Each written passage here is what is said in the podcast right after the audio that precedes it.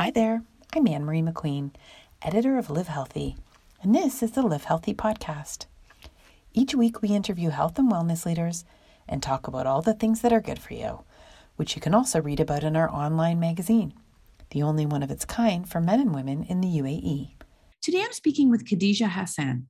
She's the founder and CEO of KRISPR, a UAE based ag tech startup that's agriculture technology. Her company is part of a movement to transform food production and reverse nutritional decline, all without damaging the planet.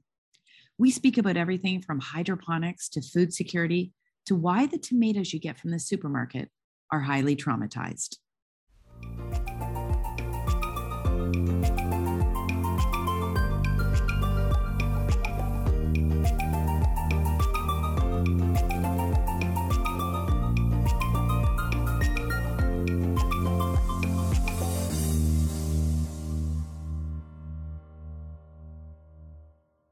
Okay, Khadija, let's get started in the simplest way because I don't imagine a lot of people think about ag tech or maybe even know what it is.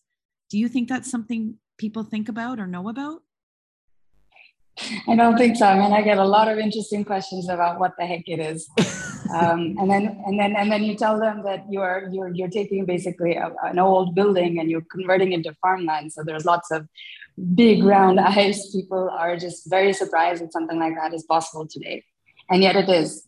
So it's um, it's it, we're just we're just we're taking systems that we're already used to. You know, building control. Uh, air conditioning, HVAC, uh, climate control, humidity and stuff. And we're plugging those existing systems into, you know, old buildings and we're creating environments that are suitable for plant growth, suitable for food growth. And, um, you know, nature has a way of growing. We don't have to do too much. How did you get involved in this? Like you were in the corporate world, but how did you, how on earth did you get involved in this? Um, just a coincidence, actually. I was working uh, on a startup idea related to um, oil purification, so something that would have a lower environmental footprint, um, let out less greenhouse gases. And um, that idea didn't move forward at the at the pace that I was hoping for, and so I pivoted into agriculture to try and see, you know, if there was uh, a startup potential there. And um, I've been looking at it ever since. Um, okay, so you had just been talking about um, how how you're just converting buildings and how you, you you were doing another startup. Can you just go back to the other startup? How did you get into the, how did you get into this agriculture tech? Because you were in corporate before, not in agriculture. I, I, I, was in corporate before. From corporate, I went to business school. And in business school, uh, you know, the options are at the business school that I went to. The options are go back to corporate, go to investment banking, or go become a consultant. You know, with McKinsey and the like and all that's great but i wanted to try something else before i got too old and too boring. Um, and so looked at I looked at uh, hey no I'm just joking. Not for, for, for me. Uh, my family is not the most exciting and so I wanted to do something a little bit different before I went back to the standard track.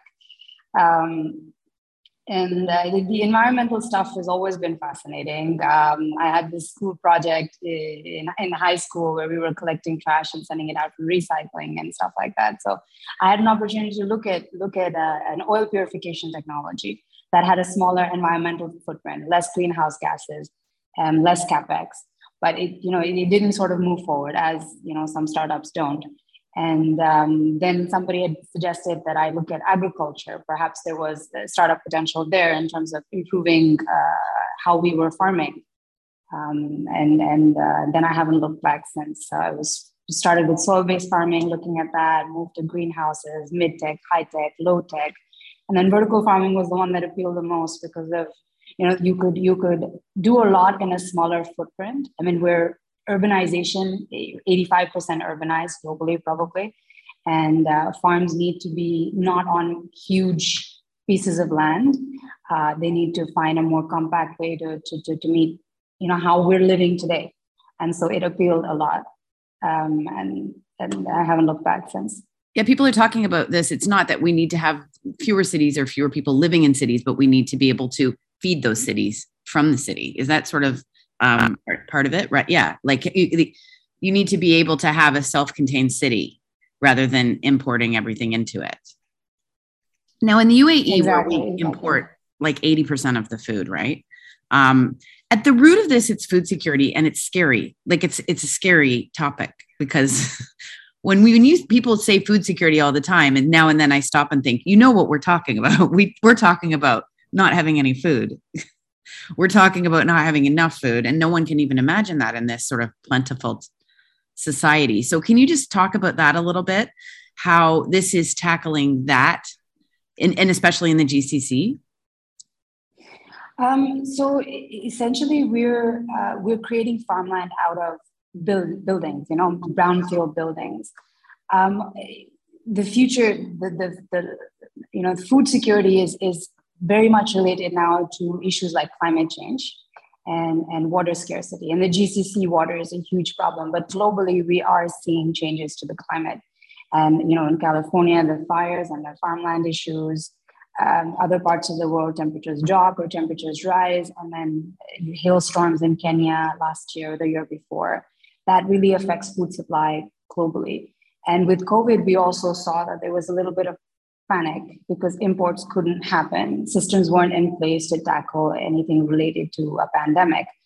And, um, you know, it, it, hopefully we're, we're building for a future that doesn't come to pass, but should climate change accelerate, we do need to find, and, and population growth continues at the rate that it is, we do need to find food sources that are independent of anything that the climate can do. So climate proof food sources. Um, uh, so the environment shouldn't matter. The humidity level, CO2 level shouldn't matter. Water supply should be so low that you can run a farm on, you know, bare bones water. Um, so that's that's what we are trying to trying to do. So our system, for example, we use uh, a combination of hydroponics and aeroponics. So we don't use too much water when we're when we're um, uh, growing the plants. So we need to find ways to be independent of all of these restrictions that have in the past sort of chained agriculture and determined where farms could be located, where farms could be set up. Arable land, for instance, big restriction. But if you start growing in water, uh, you don't have to be tied down to, to, to land, for example. So how does it specifically work when you're when you're in your vertical farm in your in your in a building? What exactly do you see? Say you okay. First of all, tell me what you grow, and then what exactly would I see if I looked at at a, a, a, a seedling of a plant? Uh, so we grow leafy greens right now, baby greens, uh, baby kale, uh, some basil, um, lettuce, batavia, butterhead, uh, crispy varieties. Um, if you go inside the farm, you you enter through this through a, an ante room, which sort of blocks out uh, outside environmental factors. Then you enter the farm and you see rows of plants, basically at various stages of growth. So some at like 14 days, some 28, some 30 some 35 and we sort of start harvesting around 30 35 days because that's the right age for a baby leaf. But it's lights and it's it's panels and uh, lots of machinery and filters but other than that nothing much. There's uh, the environment is kind of like you know it's it's, um, it's about 20 22 degrees celsius. Uh, we have co2 that we use for for healthier plant growth and sugar um, carbohydrate formation. And um, it, it's very pleasant. It's it, it's not you know it could be 55 degrees outside and it's it's nice, it's and, nice and nice and chilled out inside the farm. Why leafy greens? Why is that the first thing you grow these leafy greens? It's it's the fastest to grow. Uh, you can get to market with the product uh, very quickly. They have a 30 to 35 day cycle. And as a startup we we need to be validating what we're producing as quickly as possible so that we can get to the next uh, next uh, phase of the company um, so yeah, 30 days uh, in and out. You can test the taste, test the flavor with consumers, with whoever's buying, and, and see if there's a model that can work. And from there on, you can add complexity to the growing by putting in other products. Okay, what can you see happening next? In terms of products in the portfolio, well, we'd love to try fruiting. Uh, they have a much longer gestation period because they have, you know, you have to wait for the flower and then the fruit to come. So for us, that would be the next stage. And maybe add a little bit more, you know, things like spinach and arugula, and maybe one or two more herbs to the existing portfolio. Okay. And what about um, nutritional quality? Because we hear, you know, I don't think people know a lot of this about the international, about the food production system that a lot of the food that we're getting is grown in soil that's sort of been compromised and the, nu- the nutritional value of the food is actually lower than it has been in the past. And you mentioned that in your materials. Can you speak to that a little bit? Well, there's a couple of things there. First, the soil itself is not what it used to be. So you do have to supplement quite a bit if you're able to farm at all.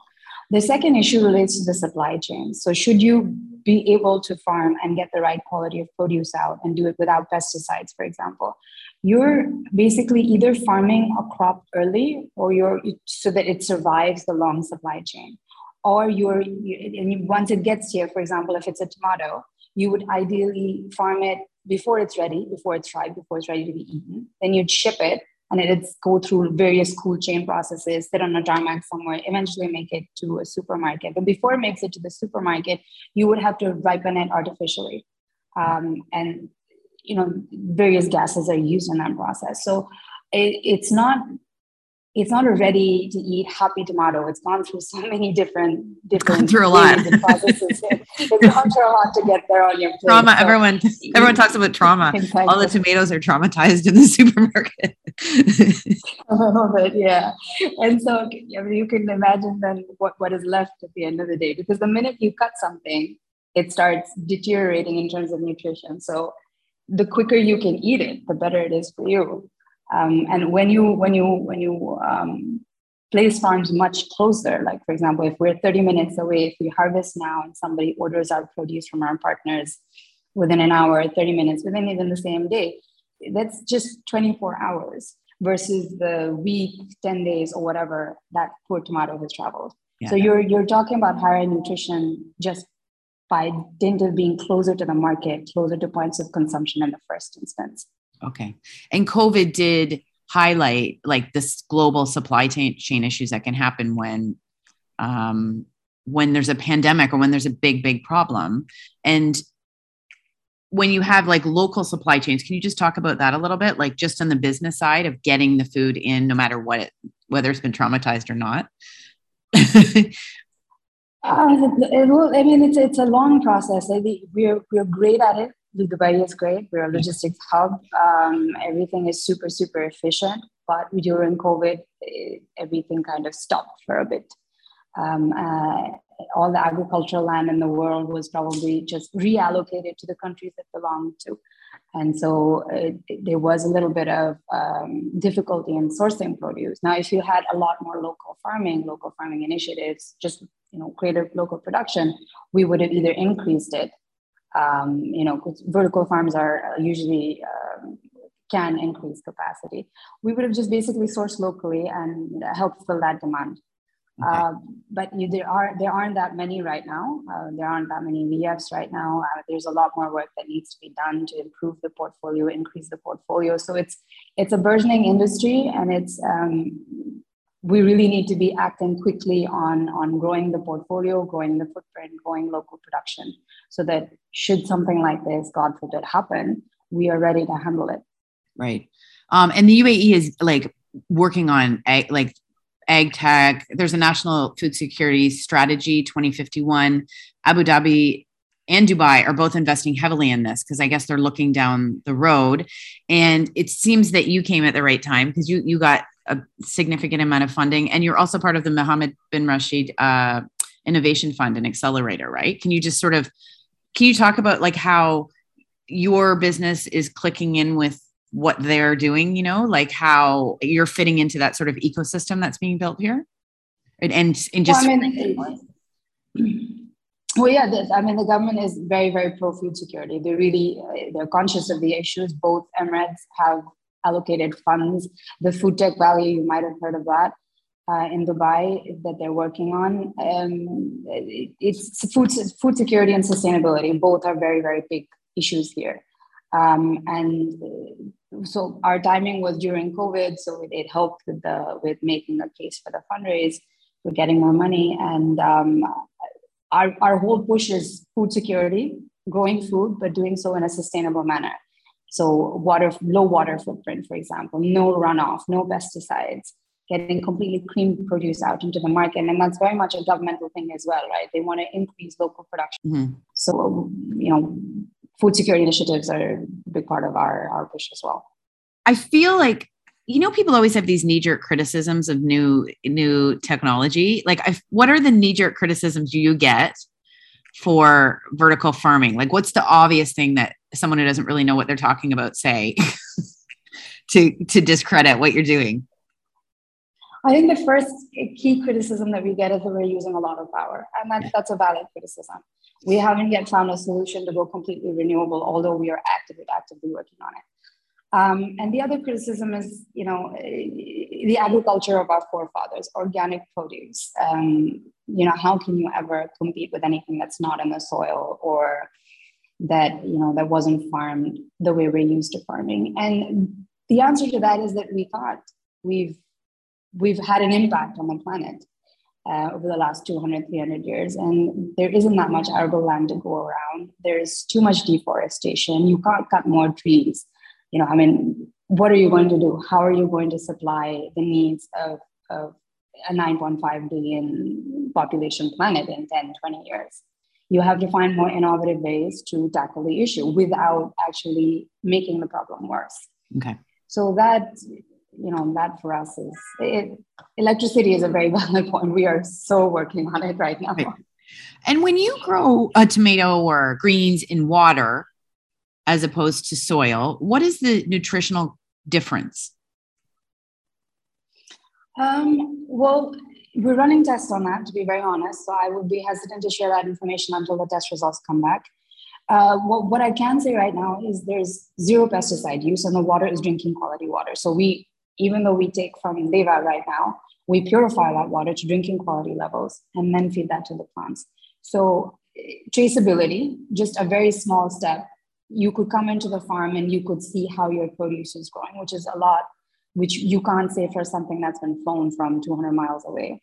Yeah. Um, pure water used for cultivation and absolutely zero pesticides. Yeah, and it's not like hydroponics is new. I mean, I it's been around. I feel like for decades, right? Um, for decades. Yeah. We've been doing, you know, and with the, sorry, uh, with uh, what do you call it? With greenhouses. Greenhouses grow using hydroponics.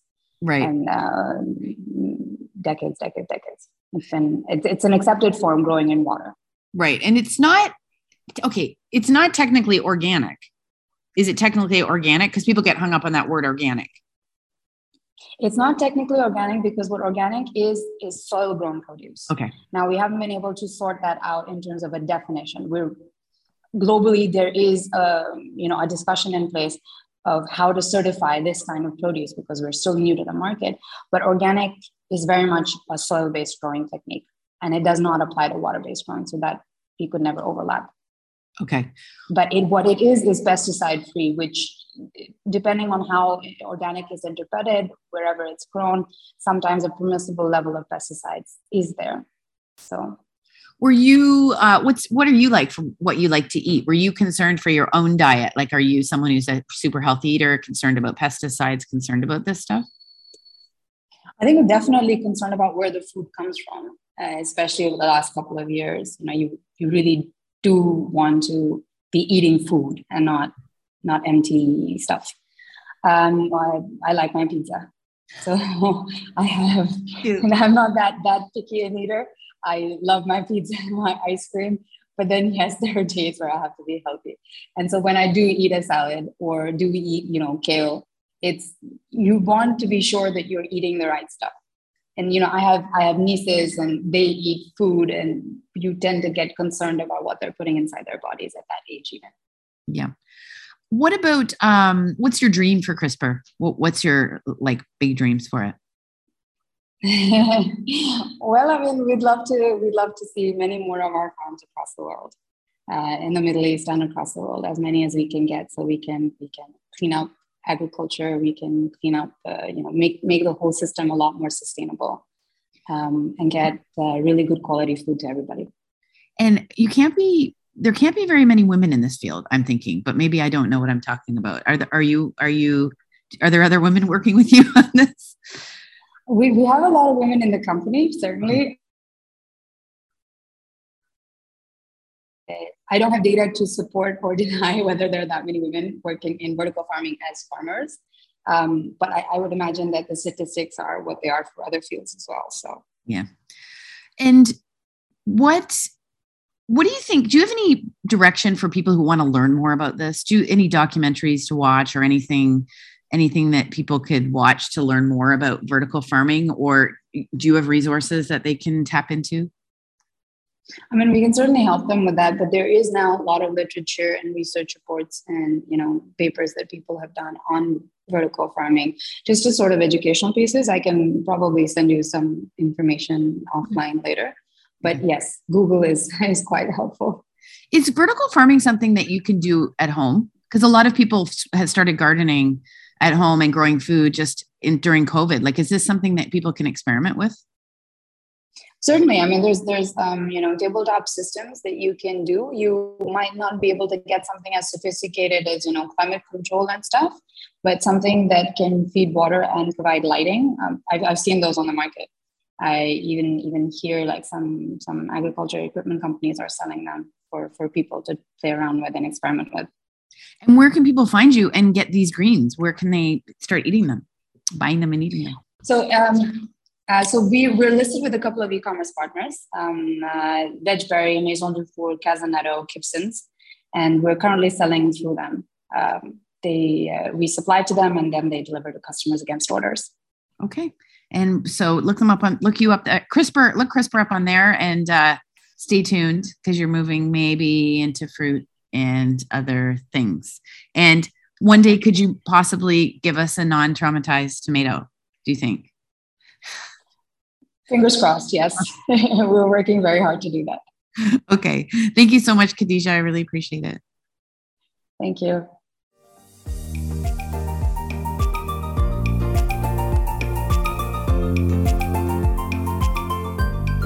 That's it for this week. If you liked the podcast, make sure to subscribe, rate, and review. We'll see you next time on the Live Healthy podcast.